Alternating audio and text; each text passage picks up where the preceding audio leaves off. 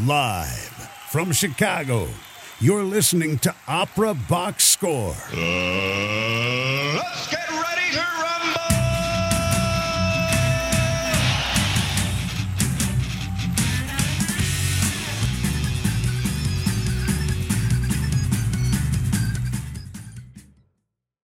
Well, welcome to Opera Box Score. We're on WNUR FM Evanston, Chicago. We're streaming on WNUR.org slash pop up.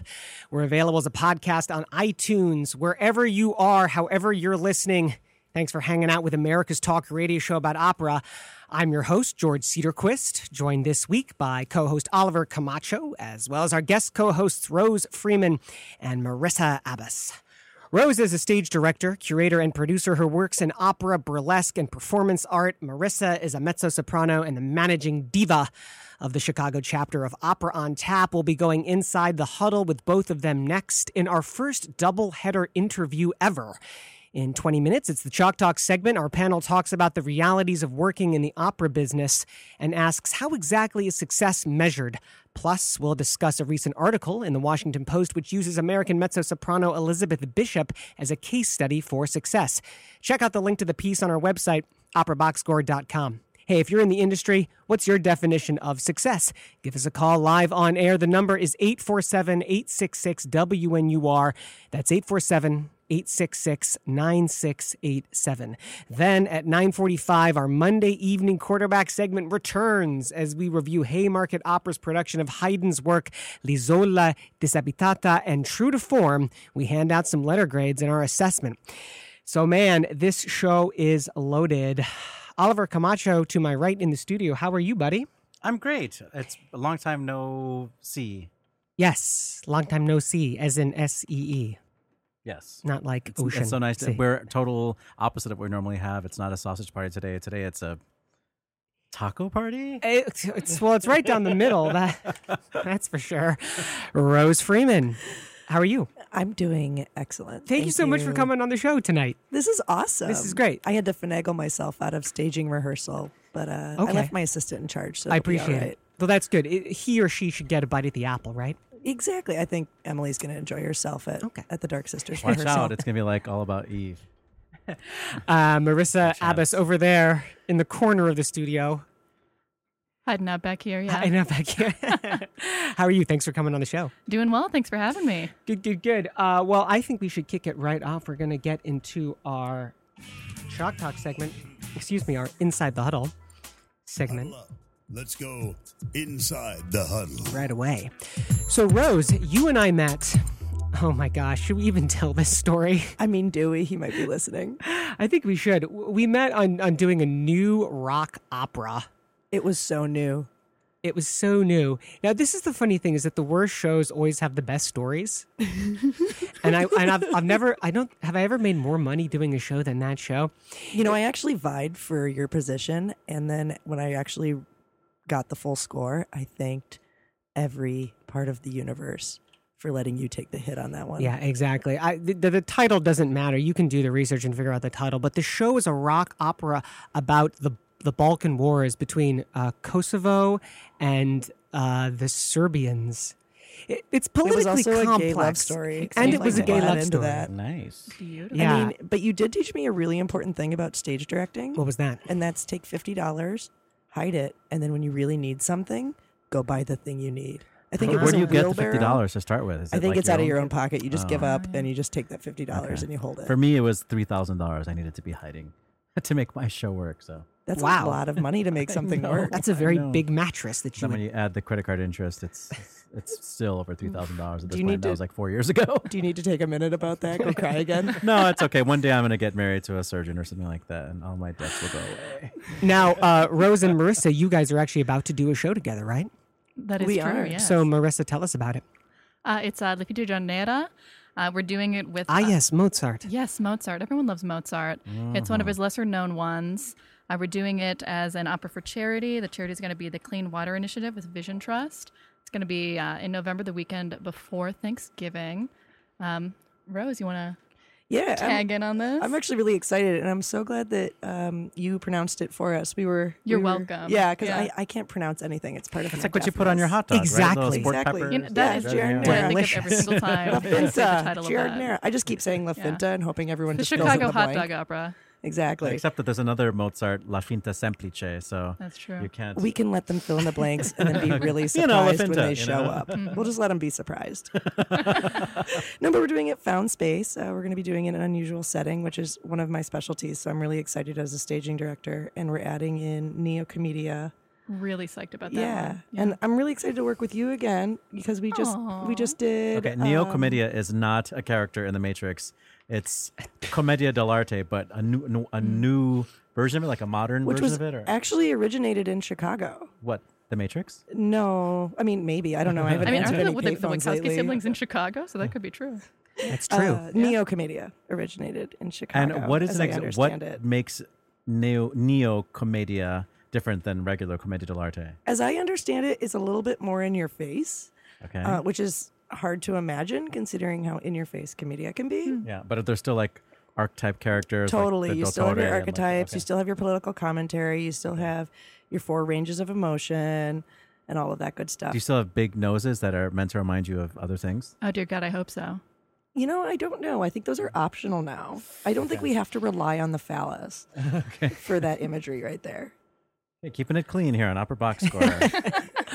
Uh, Rose, so you've you've done burlesque as Yes. as well as as a performer, as a director.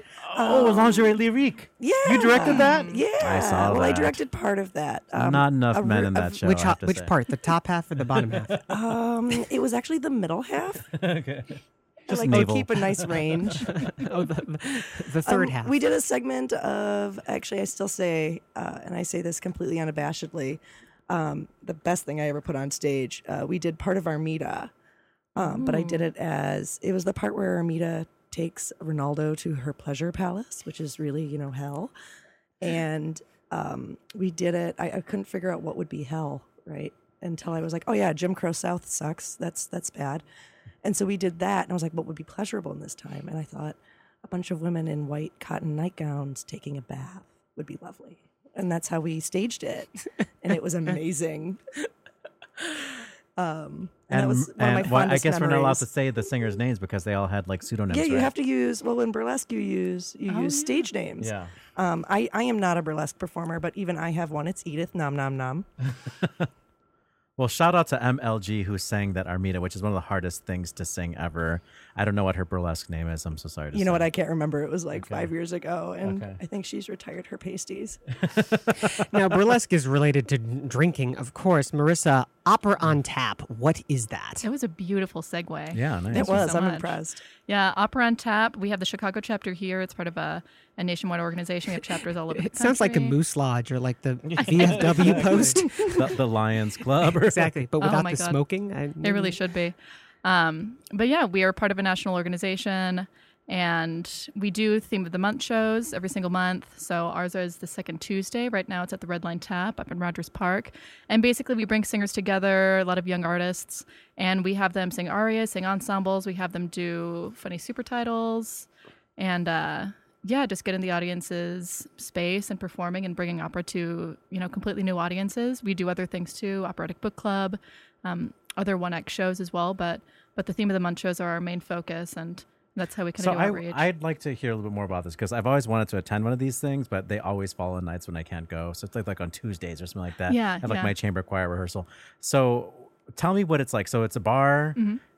Is there any other music playing in the bar? They like shut it all off. Like you know, do they try to be quiet for you, or is it? Uh, they do. They do. Okay. Red Line Tap has been really great about that. It usually the music goes until the very last second until Okay. we start, and then I just you know politely ask the bartender to, for the love of God, please turn it down. Um, they do very promptly, and then we start the show. Um, it's usually pretty packed in there. Okay, Nice. so the people Yeah. that are good. there are they there because they know about Opera on Mm-hmm. Tap, or is it just a popular place and people are like, oh sh- crap, I'm trying to drink my we, beer. we haven't gotten a lot of those, thankfully. Um, you know, they advertise at Red Line Tap, so we do get some people from the community, people who hear about us from the Glenwood Market. Sometimes we get advertisements there, Okay. and people who look at our website. But it's a nice mix of singers that want to check us out, a mix of locals. We have some really passionate locals who um, come every single month. You know, have have the table at the big at the front of the stage and and um, you know ask us what our next show is going to be, what the theme is, and And do you Yeah. get through whole pieces of music? Like, do you do them start to finish, or is it more kind of almost cabaret style, where like something is finishing and something else is starting, or like people are like laughing or cutting up and stuff like that, Mm-hmm. and you're actually not giving the music its full due? I'm just, I'm really trying to figure out No, what it's yeah. like. Yeah. Yeah, no, it's really interesting. No, we do the full piece of music. So Okay. uh, let's see, last, actually, last month we did mashup. So we did a mix of musical theater and opera. So the first act was West Side Story and, you know, I Capuleti e Montecchi or um, Romeo and Juliet. Chicago Shakespeare 400, everybody. Hey. Mm-hmm. um, but we do the full pieces with that. So we started the whole show with the Tonight Quintet from West Side Story. So we do that. The announcers, the divas, you know, me or Daniel Johansson, um, announce it. We kind of just do little bantery segues between the sh- between the the pieces. Okay. And then each singer introduces the piece. They usually have kind of sticky super titles that give you the gist of what they're saying. Sometimes they have gifts that go with that as well. gifts like GIFs, gifts. Or, Yes, yes, indeed. So how do you do? It's like you have a screen. You're projecting. Yeah, yeah. We Oh. have a projector screen. We have a projector. We hook up a computer. Uh, we ask the singers to, you know, give us their super titles the Sunday before the show. So they prepare all of that for us, and then we just we let it run. And we've had some really funny ones. Uh, the Rigoletto Quartet we did it a few months ago, and Kat Dalen did it, and I was crying laughing at uh at the things that she chose to do on it. She had various um, meme characters as each person in the quartet, and they would just pop up as they would sing. I mean, Kat Dalen's already I mean, always very funny. She's always yeah, you hilarious. can't This go is wrong Opera there. Box Score on WNUR FM. You're listening to the show with George Cedarquist and Oliver Camacho. This week, our guests Rose Freeman and Marissa Abbas. Marissa, Opera on Tap. I mean, it's not a 4 a.m. bar that the show was done at, right? So, I mean, how how late does this thing go? Uh, it usually goes about. It's been about two hours lately. We've been packing the show to the gills, so it starts at eight o'clock, um, and then it usually goes until mm, usually nine forty-five ish, depending. We've had a really big crowd lately, so it's it's taken a while to kind of calm them down between the acts. But yeah, it's about a two-hour Raucous. show. Yeah, and Love it's uh, it's free will donation, which is nice, and just like to get people in. So are the artists paid? Not yet. We are working on sponsorship, Okay. so that's one of the goals for the future. So the donations go to like the infrastructure or infrastructure mostly the pianist right now okay. and then infrastructure when we want to do some of our more um, ambitious stuff like we're going to do um, operatic book club series at harold washington library next year we're going to be doing a four concert series it kind of goes to you know starting to How does that work? Book club slash opera. oh it's very interesting we just did an operatic book club this june that was roman fever by robert ward based on the edith wharton short story and basically we just take a, a piece of literature and we either do say a one act or we do a song cycle that's based around an idea. I believe one of our first ones we did um, pieces from sylvia plath and we've also done a don quixote book club. And it just takes takes those pieces and we also do a talk back at the end. We kind of we compare the pieces to what they've been excerpt, excerpted from Okay. And are Yeah. Mm-hmm. you doing like song, like you said, songs, like art song? yeah we're doing art song Oh, okay. yeah well we do art song we do opera this next one one of them is going to be the julia child bon appetit Yeah. but um, we are also looking into art song. One of them is probably going to be um, from the, from the Diary of Virginia Woolf by Dominick Argento, personal favorite of mine. Mm-hmm. Um, and the other two, we're still kind of parsing out what we want to do for it. But it's mostly art song. The goal is art song. We've kind of branched out with opera a little bit, but art song's the focus because usually our theme of the month shows focus on opera. So how do you keep the branding of opera on tap with Mm-hmm. book club? it's tricky. It's very tricky. Um, basically, we we try to keep it so it's accessible for novices to the form. Um, that's one of the the main links that we have right now between them, and it's also the same singers from Opera on Tap, where we have a talk back, and we just make it as accessible as possible. And uh, right now, that's the link for it. It is a tricky balance. Rose, your next show is with Third Eye Ensemble. It's Dark Sisters by Nico Muhly.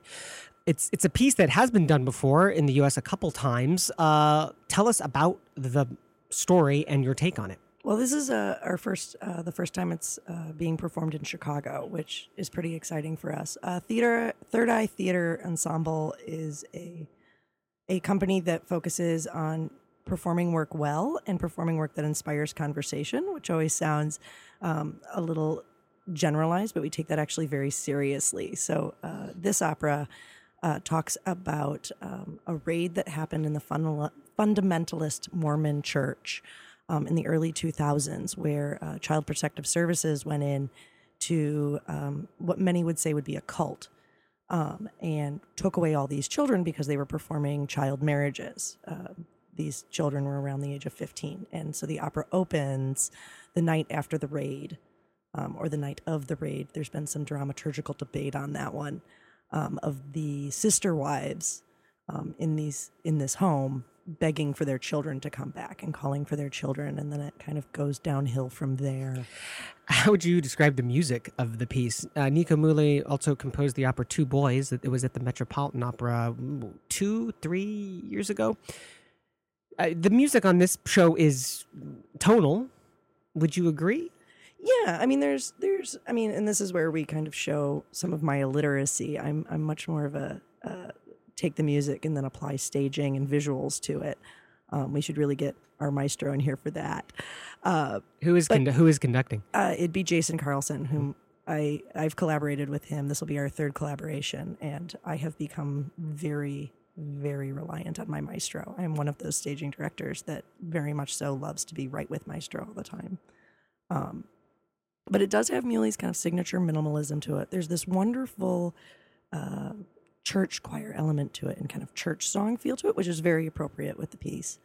Um, and it's there are moments with this music where you get weepy very quickly, like tears just come to your eyes kind of compulsively. I don't know how many times I've walked into a rehearsal already with a bad day on my shoulders and just oh okay let's do this and then we you know trudge into some really difficult material i, I sometimes call this piece patriarchy the opera because we're talking a lot about some very difficult concepts in so it's not funny because like the name sounds kind of funny. dark sisters Yeah. no this is not it's an Almodovar movie. Or I have I have only found two jokes, and I'm a hunter of jokes Okay. in this opera. It's it's a rough one. like Okay. the production yeah, Sumaida meetings song have been wasn't sad. wasn't like a walk in the park. Oh, I either. thought there was a If laugh or riot. Yeah. this is six women wishing for their children back. Oh gosh. Ugh. Marissa, is there something coming up this season in Chicago or in the U.S. or Europe that you're super excited about?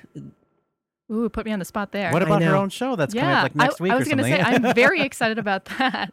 Um, I am actually self-producing a show next week at Volumes Book Cafe, Miss Manners on Music, another Dominick Argento song cycle. I am a big fan of Dominick Argento, um, and that is typically a one-woman mezzo-soprano cycle. We're taking it so um, Miss Manners will be me, a mezzo-soprano, but uh, each gentle reader for each of the letters that are being read will be sung by a different soprano and it's going to be semi-staged. It's going to be very, very charming. Um, so I guess that's what I'm looking forward to because I am in the weeds right now, uh, producing At- it. that's Yeah. say again where Yeah. that's gonna happen. It's going to be at Volumes Book Cafe. It's a fairly new book cafe in Wicker Park, I believe, close to the Damen stop. They're really, really lovely. We're looking into collaborating more with them, potentially on, um, you know, maybe one acts based on short novellas and, and various potential musical projects. They're they're a really lovely space. And it's going to be accompanied by piano? hmm by Okay. Myron Silverstein on piano. Mhm Right. who is also a Miss Manners aficionado, which was a delightful thing I learned when I asked him to accompany this. nice. Yeah. Rose, super quick for you. What's what are you looking forward to? That is something that you're not part of. really, because I'm really As looking glad as forward to I my am. opening of Dark Sisters. Right. Yeah. there must there must be something on your dance card this uh, season that you're Um, super excited about. I'm actually showing kind of my basicness on this one. It is Spice Pumpkin Latte so season. basic. I'm so basic. and uh, I just found out that Houston's Carmen's coming uh, to the lyric, and I just went for it. Yeah. Yeah, I'm just like, eh, let's do this, and let's just you know sit there and So you bought a not ticket already? think too. I did. Oh wow. I did. Nice. You are really on the ball, Rose. Wow, that is very organized. I am nothing but efficient. Heads up to those of you who are young people in Chicago that want to go see the opera.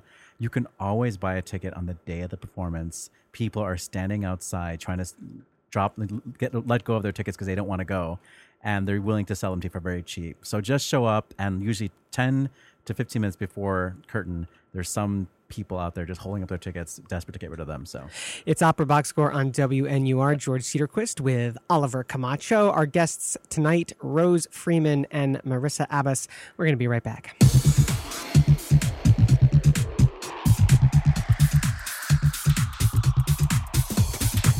Live from Chicago, you're listening to Opera Box Score.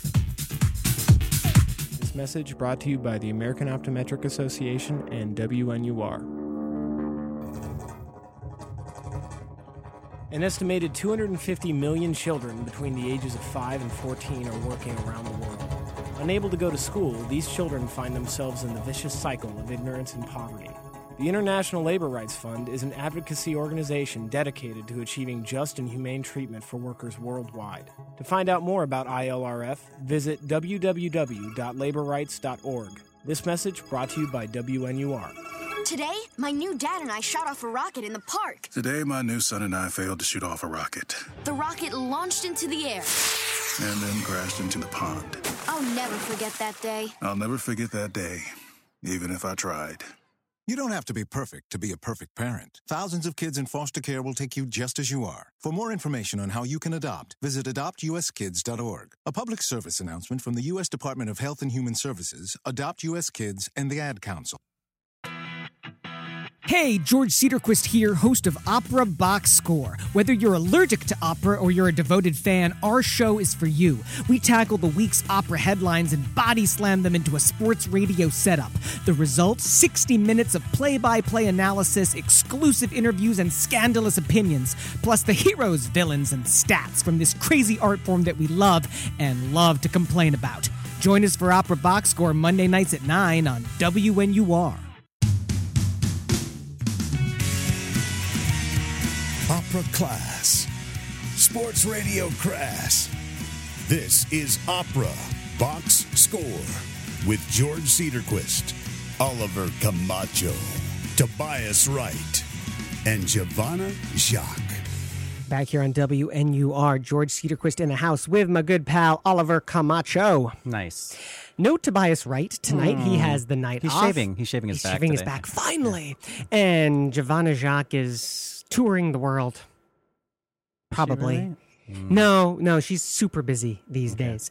But we've got some treats in store actually. We're going to be developing like a long like she's going to come on every month and do like a little postcard from some sort of place that she's been cuz she does travel quite a lot. Yeah. Rose Freeman on the show with us as well. Rose, how are ya? I'm doing well, and how are you? Fine. Thank you so much. And Marissa Abbas. Excellent. Doing well.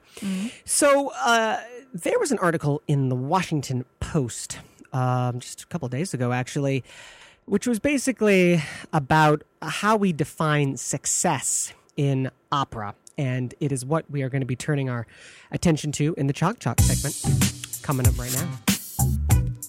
Chalk Talk on Opera Box Score. The article is by Anne Midgette, who is the lead classical music writer for the Washington Post, and it features Elizabeth Bishop, who is a mezzo soprano, and it basically talks about how she has had a career not of superstardom and big national and international tours, but actually kind of being in the trenches and just working and working and working. Now, I will say, you can read this article, it's on our website, operaboxscore.com, that she's actually done some pretty big shows. She's done some pretty big roles. She's been on a PBS broadcast. She sung at the Met, for the love of God. I know, I know, exactly. Beggars can't be choosers. She's fine. She's doing just fine, thank you. I've actually I met Betsy Bishop when I was in Pittsburgh. Uh, I was an assistant on a production of Aida, and she sang Amneris. Nice. And I got I didn't meet my her partner, roles. but I did meet her daughter. Her daughter is a uh, lovely child, twelve Ken, years old. and- Ken Weiss, the, the pianist? yeah, I don't, I don't, yeah, I don't think he was there. Okay.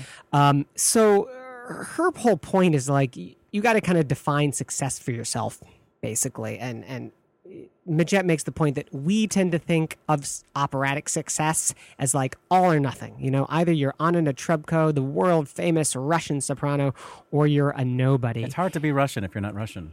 It, it's, it's v- very What if you're just walking fast? Get out. oh, okay. Uh, but I, th- I think you know she has a point here. What I want to know from our panelist and oh Oliver, why don't we start with you? Is like you know what was what was the dream for you? The what was the idea of success back then, and like what does it become for you? What how have you changed your idea of what success is? Well, I, I feel like you sort of said everything already in the lead up to this, but I mean, I would just say that when you are a young person, um, you know, just deciding to study voice, uh, I think you think that you know the end all is to sing like at the Met or at La Scala or at Covent Garden. And uh, then reality sets in, and you know I wasn't very successful as a singer um, in my you know training era, and I never really was selected to be even like in the operas in my school. So it was really disappointing. And it wasn't until I turned like 30 till I started to really find my voice and to realize what my skills were. And so back then I would have defined success as having like this international career. And I even like did auditions for things I wasn't ready for and it was embarrassing and these types of things. But now for me, success would be having steady work and not necessarily all singing um, and making a nice amount of my income from performing.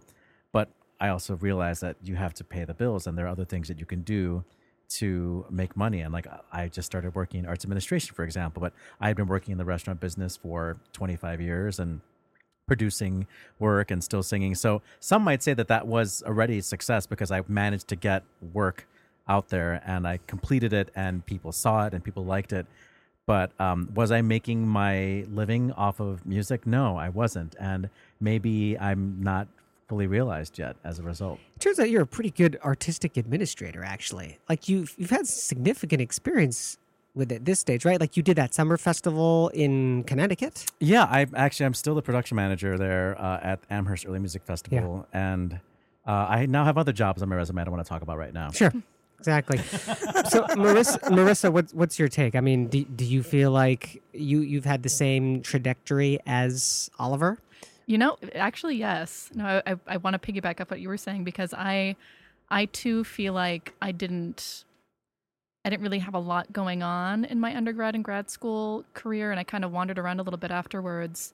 And right now, I'm still in the trenches when it comes to auditioning for Yaps and stuff, and I'm I'm doing some stuff around around the country. But I, I found that for me, right now success is you know being able to do gigs to be able to produce my own stuff to be able to create art for people and for other people to participate in Yeah, making opportunities for yeah, people. yeah i find that very rewarding and i you know who knows what it's going to be like five years from now but i really do think that it's it's gone away from the oh it must be an international career and that's the only success I will Yeah. ever have. Have lots but, of uh, scarves and Yes, all, beautiful, all the beautiful scarves. luggage. Five scarves at once, covering my entire body. That's a lot of scarves. It's a lot of scarves. It's It's, a a, lot way of to get success. Yeah. Hurt in a convertible, if I remember Yes. correctly. what a way, way to Yeah. go. Yeah, but I do think that um, the ultimate barometer for me would probably be that I could be just making all of my money off of artistic endeavors, Yeah. whether it be performing would be preferable, but performing and producing and, and creating work.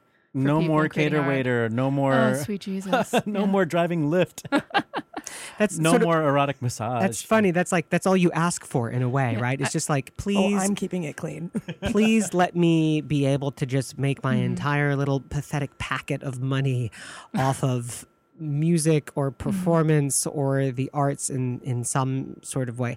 And it's kind of crazy how difficult that is. Well, I kind of think of um, the we take a vow of poverty when we go into the arts, right? like that's part of our spiritual mission. And some people go in for other other reasons, but I know that when I was like, "Mom, I want to be a theater maker," she cried more than when I told her I was gay. You know, it was that was harder for her Yeah. because I she knew I was going to be poor for the rest of my life and this dark part of her life. Well, you you're know? poor financially, but you are rich culturally. Oh, my life is and, And we have like amazing friendships, and we have the best parties. Yeah. and Everything's amazing. Yeah. I mean, really, and we know what pleasure is. people look at my life and you can see them seize, seethe with jealousy, right? My, it's oh, a great could you life. see that earlier when I was looking at you? Were were you Jealous. seething? Yeah. My life is fantastic. I'm tired, but it's fantastic. Mostly I'm just jealous of your But haircut. so the thing I will say The Rachel Maddow? is that if you are a singer and you are young and you are still like in this rat race, yep, by all means go for it. But don't let rejection uh, you know, make you not be an artist. You know what? Actually, if you are not an artist, rejection will get rid of you just fine. But if you are truly an artist, if you feel like you must do this, find a way, keep at it, keep singing, and find ways to participate in this. Learn about stagecraft, learn about, you know, working behind the scenes. Maybe you're going to be a great manager. Maybe you're going to build a website to advertise all the classical vocal events in your city. there are so many. Maybe you'll start a radio show uh, at your uh, alumni. I had your an alma old, mater. I had an old undergrad professor. Uh, I remember walking in on him yelling at the actors because I come from the straight play background, and he was like, "Your job isn't to be in the play and to act. Your job is to audition. That is where the work is. Your time in in the rehearsal room is a joy and a pleasure, and if it's not, then you shouldn't be there." It's Opera Box Score on WNUR. My question though is like, how do you hack this the rat race, as Oliver said it? I mean, how do you each of you and Marissa will will throw the the ball to you first? Is I mean, what? How do you drive yourself through it? How do you take rejection, as we all must take rejection? How do you continue to you know fight the good fight? Uh, I'm going to be frank, and I think when I was younger, it was just because I was really stubborn. And uh, so each rejection I got, I just went, well, I guess I'm going to keep going because why not? But um, for me now, I think it's, I keep going because I know that this is what I enjoy doing. I can't really see myself being fulfilled in anything else. So any any rejection that I get, I just go, well, that wasn't for me. Um, when I have time that I don't have something going on, I'll create my own art.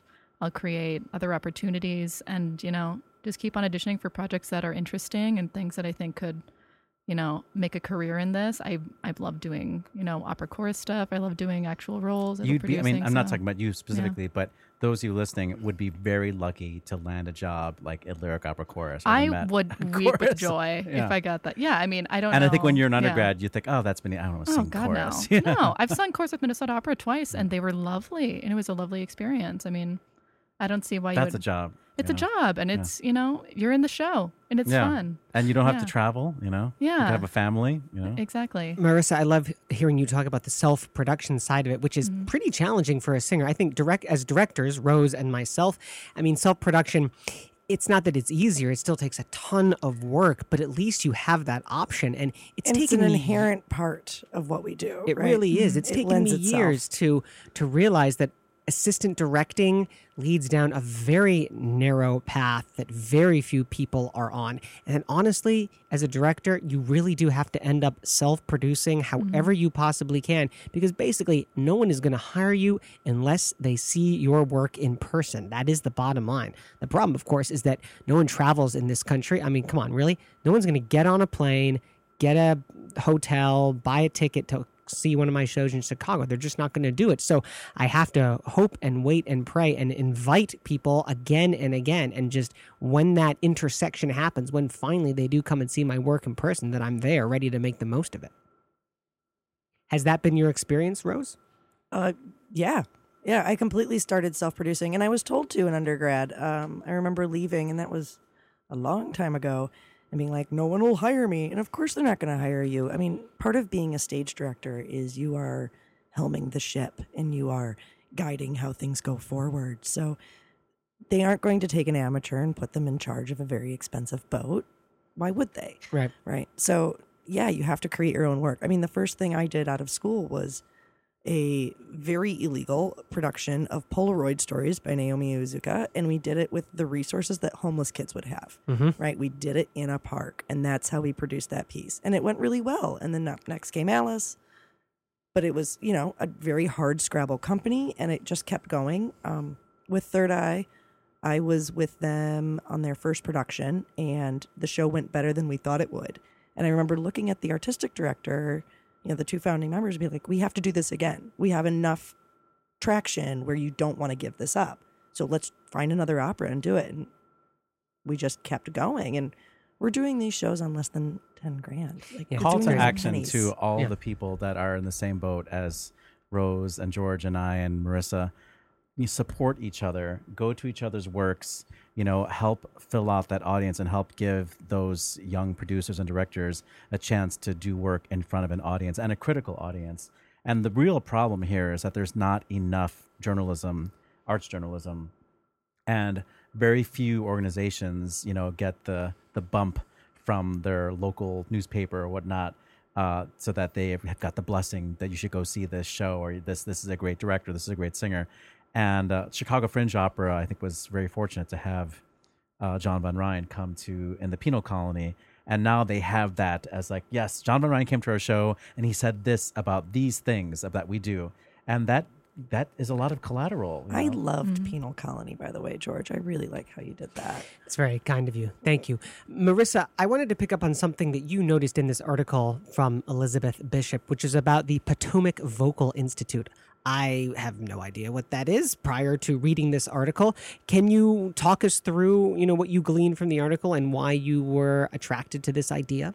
Well, I I can't see it right now, but from what I remember, I enjoyed about it was that not only does she make oh thank you very much Oliver I'm I am get to see the article right now it's very exciting um, but basically what I enjoyed about that was that she not only was making her career through performances in wonderful houses but that she was also giving back to young singers and giving back to the community.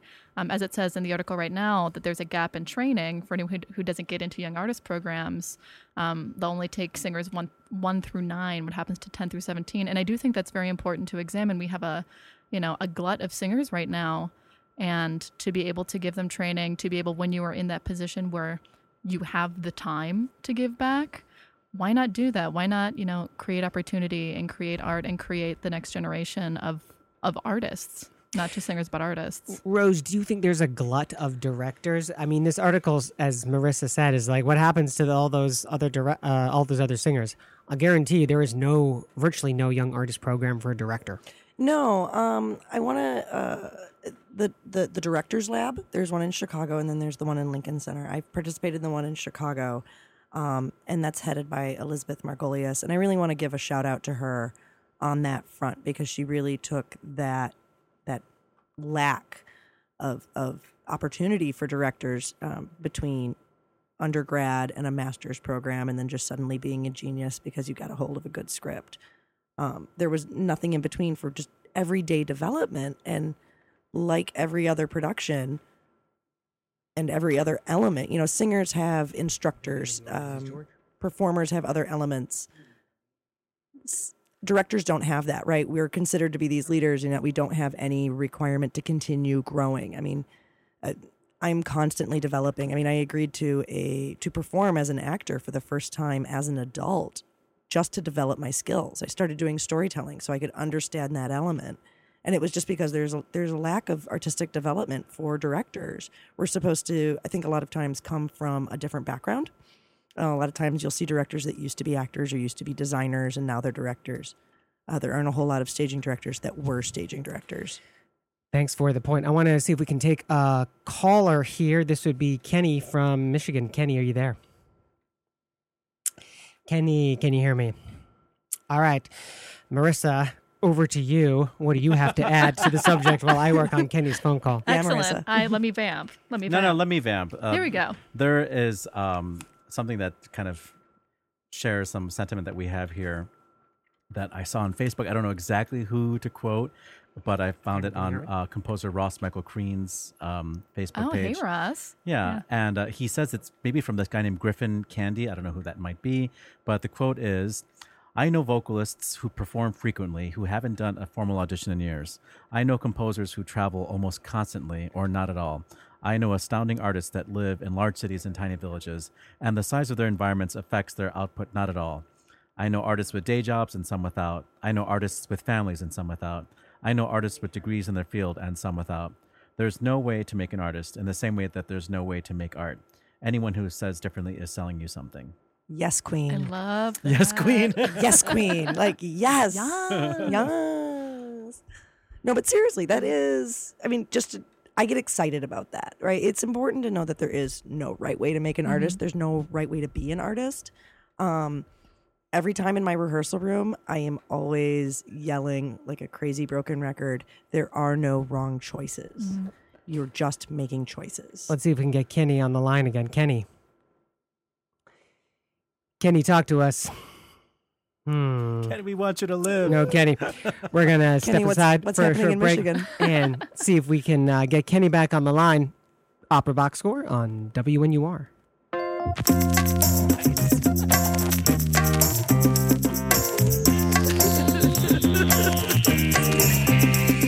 Live from Chicago, you're listening to Opera Box Score. Been on the rise among college students living in dorms, but the devastating disease may be prevented with a vaccine. The Meningitis Foundation of America provides information to educate the public and medical professionals about meningitis so that its early diagnosis and treatment will save lives.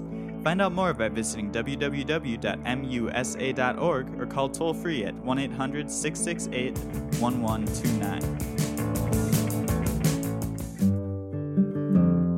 Mental illness is a term used for a group of brain disorders causing severe disturbances in thinking, feeling, and relating, which results in a substantially diminished capacity for coping with the ordinary demands of life. Brain disorders can affect persons of any age children, adolescents, adults, elderly and they can occur in any family at any time. If you think that someone you love has a mental illness, speak up. Get help, get support. Get in touch with the Alliance for the Mentally Ill of Greater Chicago at 312 563 0445. Hey, George Cederquist here, host of Opera Box Score, America's talk radio show about opera. Now, I hear you saying opera ain't your thing, but get this. We tackle everything about opera and body slam it into a sports radio setup. The result 60 minutes of in depth analysis, outrageous opinions, and good, clean fun. You might even learn something. Opera class, sports radio crass. Join us for Opera Box Score Monday nights at 9 on WNUR.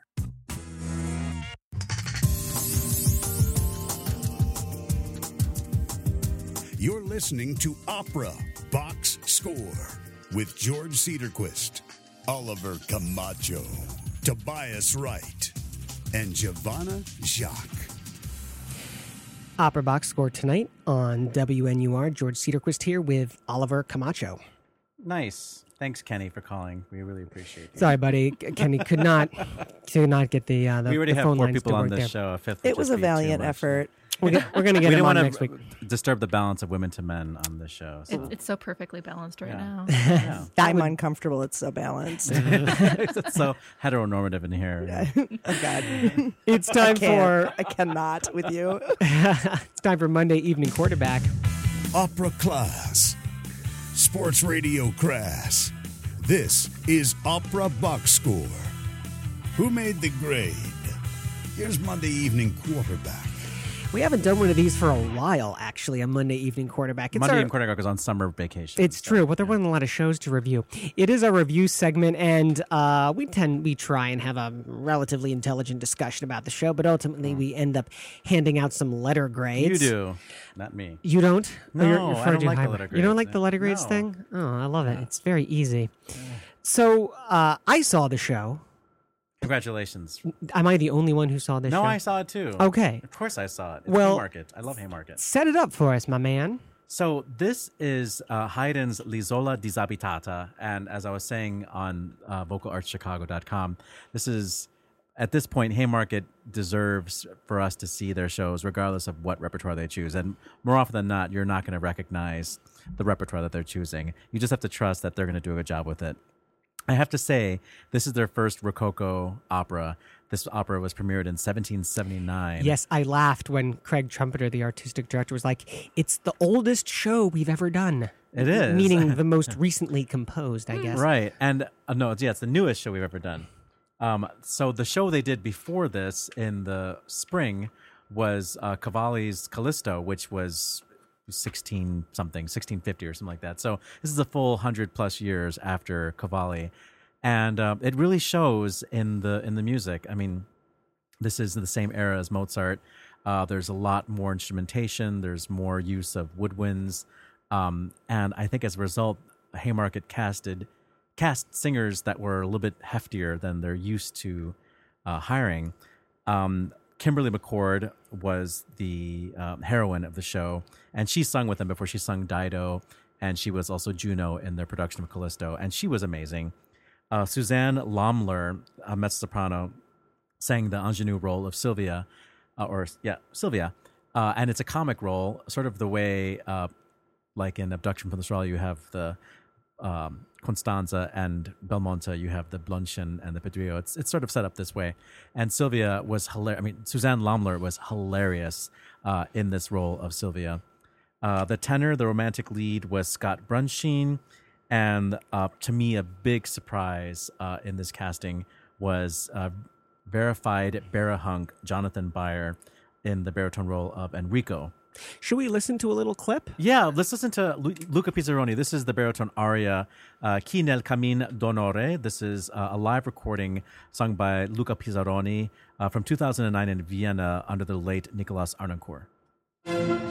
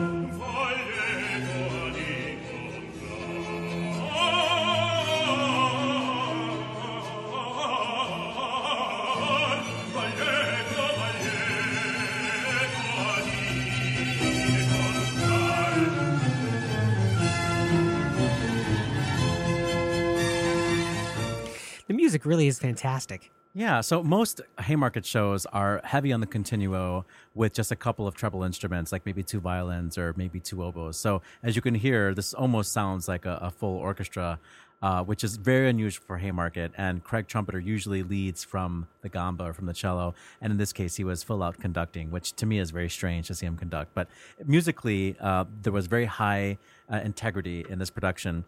Uh, I did want to continue talking about Jonathan Beyer, who um, just was, I think, outstanding in his role. And I don't know, maybe because he's very experienced, but this whole thing with Baroque gesture and with posture and how you look in your costume and your comportment, he really had that nailed down. And I was extremely impressed with this because I've done this and I've taught people this, and it's really hard for people to, to get this like looking natural and not so affected. It really is artifice. And as you can hear in this music, you all know like Mozart opera style, like there's these long introductions to arias sometimes. And that usually is the time that the singer needs to like walk across the stage and like show you their costume and like do some really beautiful, graceful move, which you don't get anymore in modern stagings. But Haymarket really honors those traditions. And Jonathan Beyer was amazing at filling up the time and filling up the stage and just looking really, really elegant in his costume. So There's kudos no, to him. There's no question that the music in this show really was brilliant. This is a company that is driven by a brilliant musician, Craig Trompeter. He has a fantastic orchestra at his disposal, which is touring Europe later this summer. And of course, the music and the singing is going to have primacy in a production like this.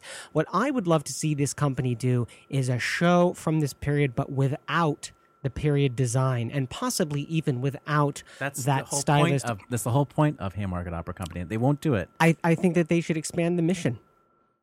And that they and that there's no reason that they wouldn't be able to do a show with these beautiful instruments and that fantastic sound and these fantastic I'm singers. so so sorry, but the whole point of this opera company is to preserve this and to show that this style of producing opera is valid and if we take these elements seriously and present them the way they're meant to be seen that we can actually learn something from it and i'm so sick of seeing you know period opera or like baroque opera or rococo opera done in modern uh, fashion, where the music is s- telling you one thing and the action on stage is telling you something else. But this is what I found surprising. For example, there's this effect of, um, you know, three sets of waves, which are two dimensional, sort of, uh, quote, you know, rolling side to yes, side. old timey stagecraft. Exactly, which surely in Haydn's day, that would have been like a shocking, exciting effect. Am I right? Yeah, it would have been exactly. like, stagecraft. But the night that I was there, the audience found it comic. That to me does not line up with what the original intention It's was. It's a comic opera. I mean, it's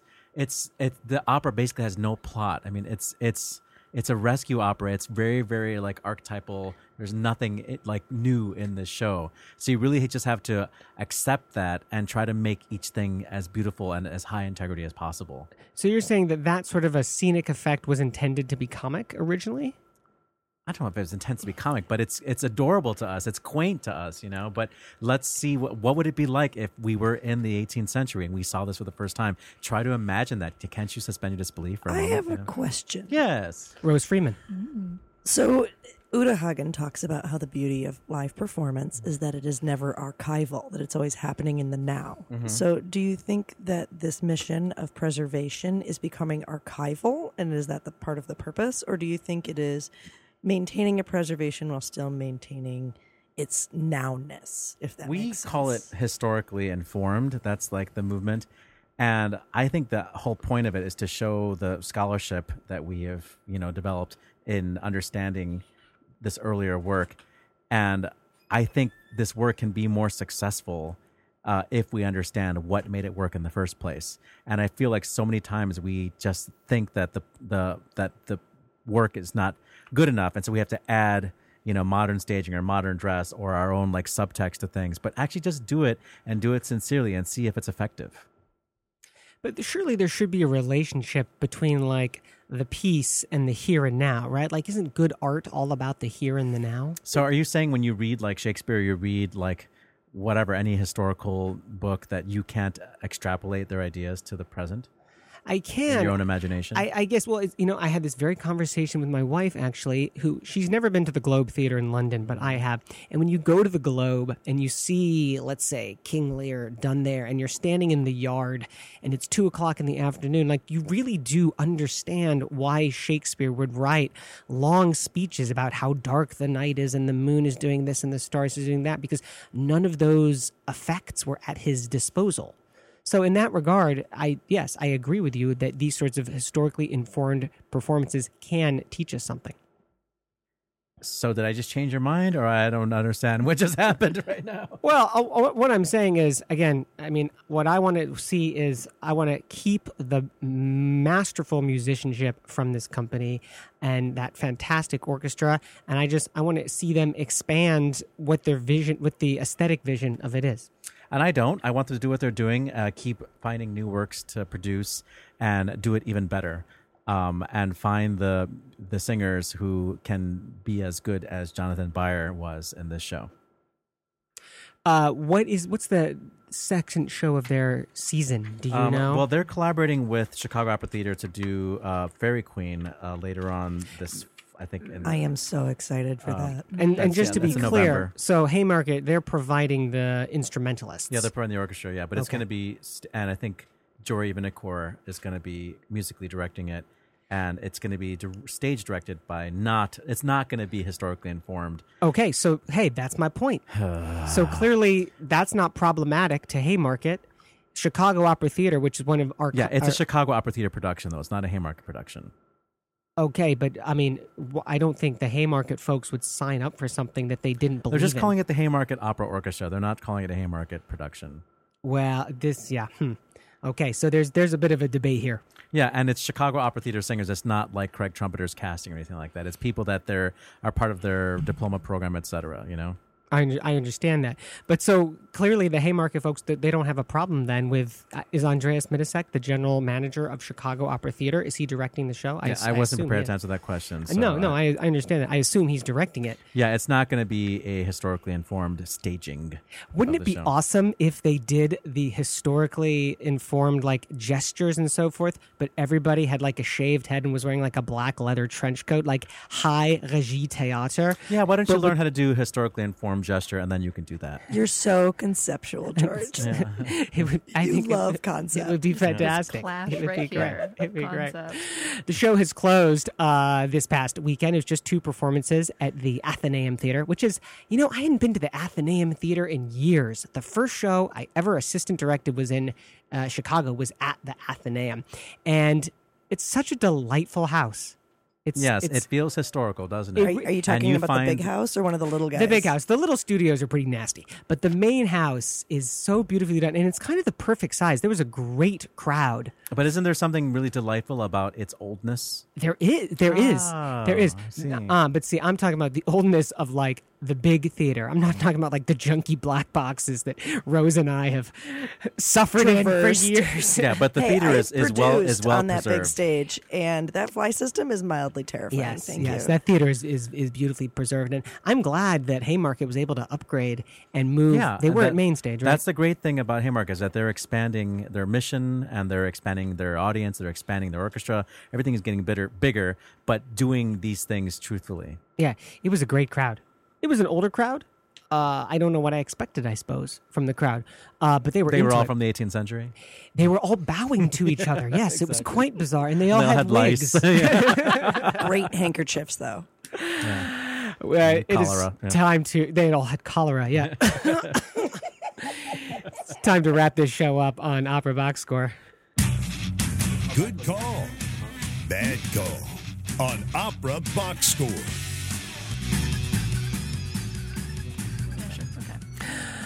Oh my goodness, what an hour it's been. Oliver and I almost came to blows here.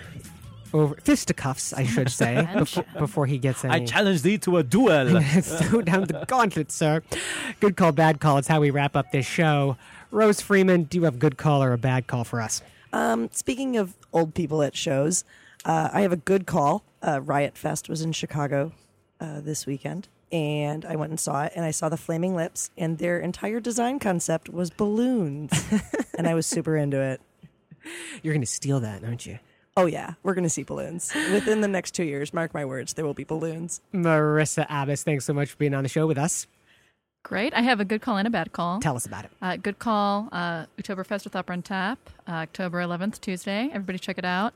Uh, bad call is a pop culture one. Beyonce got robbed at the Emmys twice. Twice. It was pretty brutal. How do you get robbed twice? Well, one Two was literal. categories. Yeah. Wait, what? Oh. Yeah. What? What? Yeah, go, continue, continue, continue. What are we talking about? Oliver, did you watch the Emmys? I, it's on tape, and. I'm gonna I'm gonna watch it later on. So don't tell me what happened, and I'm not gonna look at the internet until I find out. Wow, you really want to live in that bubble. Okay.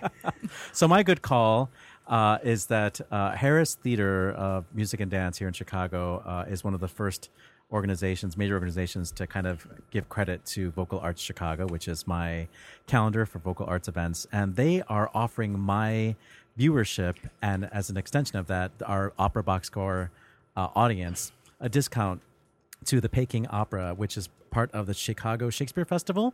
Uh, they're doing the Peking Opera version of Hamlet called The Revenge of Prince Zidan. And you can use this code at the Harris Theater website, which is ZIDAN20, Z I D A N 20, for $20 tickets, which is a substantial discount to see something you probably will never see again or haven't seen before, which is Peking style opera, which you've seen. You know what it's about. It's like acrobatic and there's mime. I have seen Peking and opera there's weird in vocalism and Beijing, yeah, it old was awesome. instruments. And, Yeah, that sounds fantastic. yeah, 20 bucks. Z Don 20, everybody. Writing that down. Uh, bad call here. The Bears are down to the Eagles, seven to twenty-two. This this Bears team is just lousy, just plain lousy. They're doing the best they can, George. There are no Jonathan Beyer bear hunk, that's for sure. That's it for tonight's show. Our oh, wait, announcer. I gotta, I gotta promote. I gotta say, October twenty first is when opening of Dark Sisters. Uh, Third Eye. We'll talk about it before org. then. Yeah, It's if a I don't weekly do it, show. my Do artistic some director's gonna come for me. She's gonna come for me. Visit our announcer Norm Waddell on the web at voxershorts.com. That's V O X E R S H O R T S.com. For WNUR, our programming director is Nick Anderson and the general manager is Brock Stussy. Our theme song is Vodka Inferno, written and performed by the Diablo Swing Orchestra. You can follow us on Facebook and Twitter by searching for Opera Box Score. Be sure to like our Facebook page, and if you know people who would enjoy our show, help us spread the word by sharing our posts. You can also subscribe to the podcast version of our show on iTunes, SoundCloud, Stitcher. Hey, please, please, please leave a review. Let us know what you want to hear more of on our show. The creative consultant for Opera Box Score is Oliver Camacho. For our guest co-hosts Rose Freeman and Marissa Abbas, I'm George Cederquist, asking you to continue the conversation about opera even as you cling to the dying days of summer. We're back next Monday night at 9 Central. More guests, more news, more hot takes. Street Beat is up next with Joe. Stick around for that. You're listening to WNUR FM Evanston, Chicago, Chicago's Sound Experiment.